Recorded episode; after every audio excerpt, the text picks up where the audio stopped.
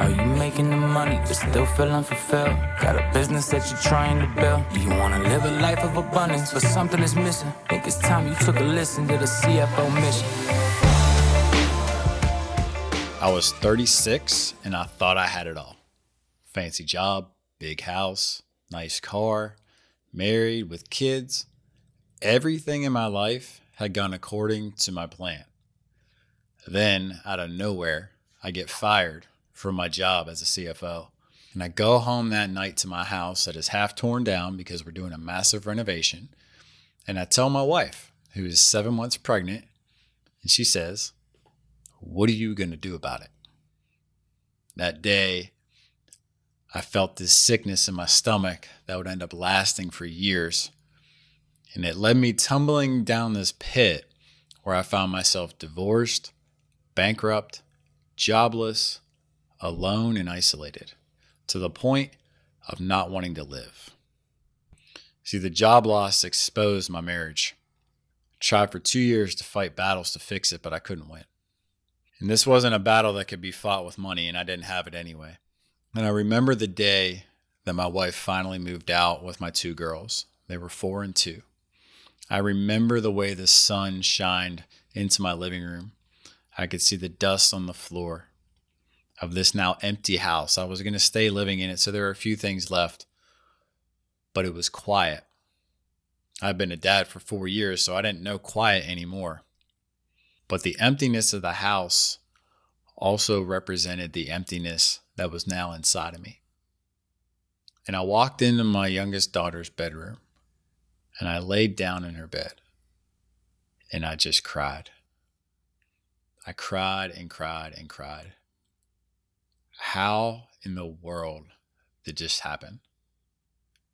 See, I was the CFO of me before I was the CFO of anybody else. I had this spreadsheet that I created when I was 21, right at the beginning of my first job. And it showed by the time I was 55 how much money I would have. I was going to have $5 million. And that $5 million was going to buy me all of these things. My ideal life was already laid out the house, the country club membership, the cars, everything I wanted was booked. I was going to be able to pay for it. And I was on track with that plan. And up to that point, 15 years into my career, I pretty much was hitting all the numbers. You know, I got a new car every time I got a promotion. And I forced myself to work hard and break through boundaries of myself to become better at what I did. And I was successful. And here I am at 36 with no spreadsheet for this. There's no equation that says take 36 and multiply it by getting kicked in the balls. See, the answer to that equation is actually zero. Zero. Nothing. And at 36 years old, that's what I felt like. I felt like a big fat zero. That was my bottom line. You know, the house didn't matter anymore. The car didn't matter anymore. In fact, the house got foreclosed on, and the repo man came and picked up the BMW. That was embarrassing.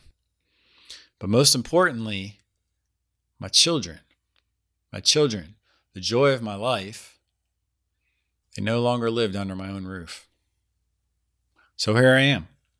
I'm 36. Thought I had it all, and now I have nothing. And all these emotions started running through me over the course of several months they just started to build on top of each other. You know, I'm confused. Like, how does this happening? Like, what can I do? I'm out of control. How do I fix this? And I can't. And I'm angry. You know, I'm blaming my ex-wife.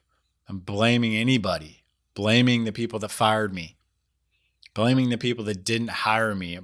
There's so much blame to go around, right? I feel betrayed, I feel taken advantage of. But that progresses. I mean, I feel stupid. Like I was always the smart guy. I always got straight A's. I always had the answer. I could always solve the problem. And here I am looking like an idiot. Felt really, really stupid and I was embarrassed. I just wanted to put my head down. I, I wanted to crawl up in a ball. I didn't want to talk to anybody. I didn't want to go out. You know, I had a reputation and that reputation was gone. It was wrecked. And if I had to sum it up, I would say I felt like a fraud. I mean, to feel like you lived your whole life up to a certain point and you actually were not that person. and then you come to that realization. It was tough, and it was so tough. And I remember it though. I remember a lot of it, maybe not all of it, because it was such a dark time. But I remember feeling abandoned, feeling lonely, and feeling hopeless because I was no longer in control.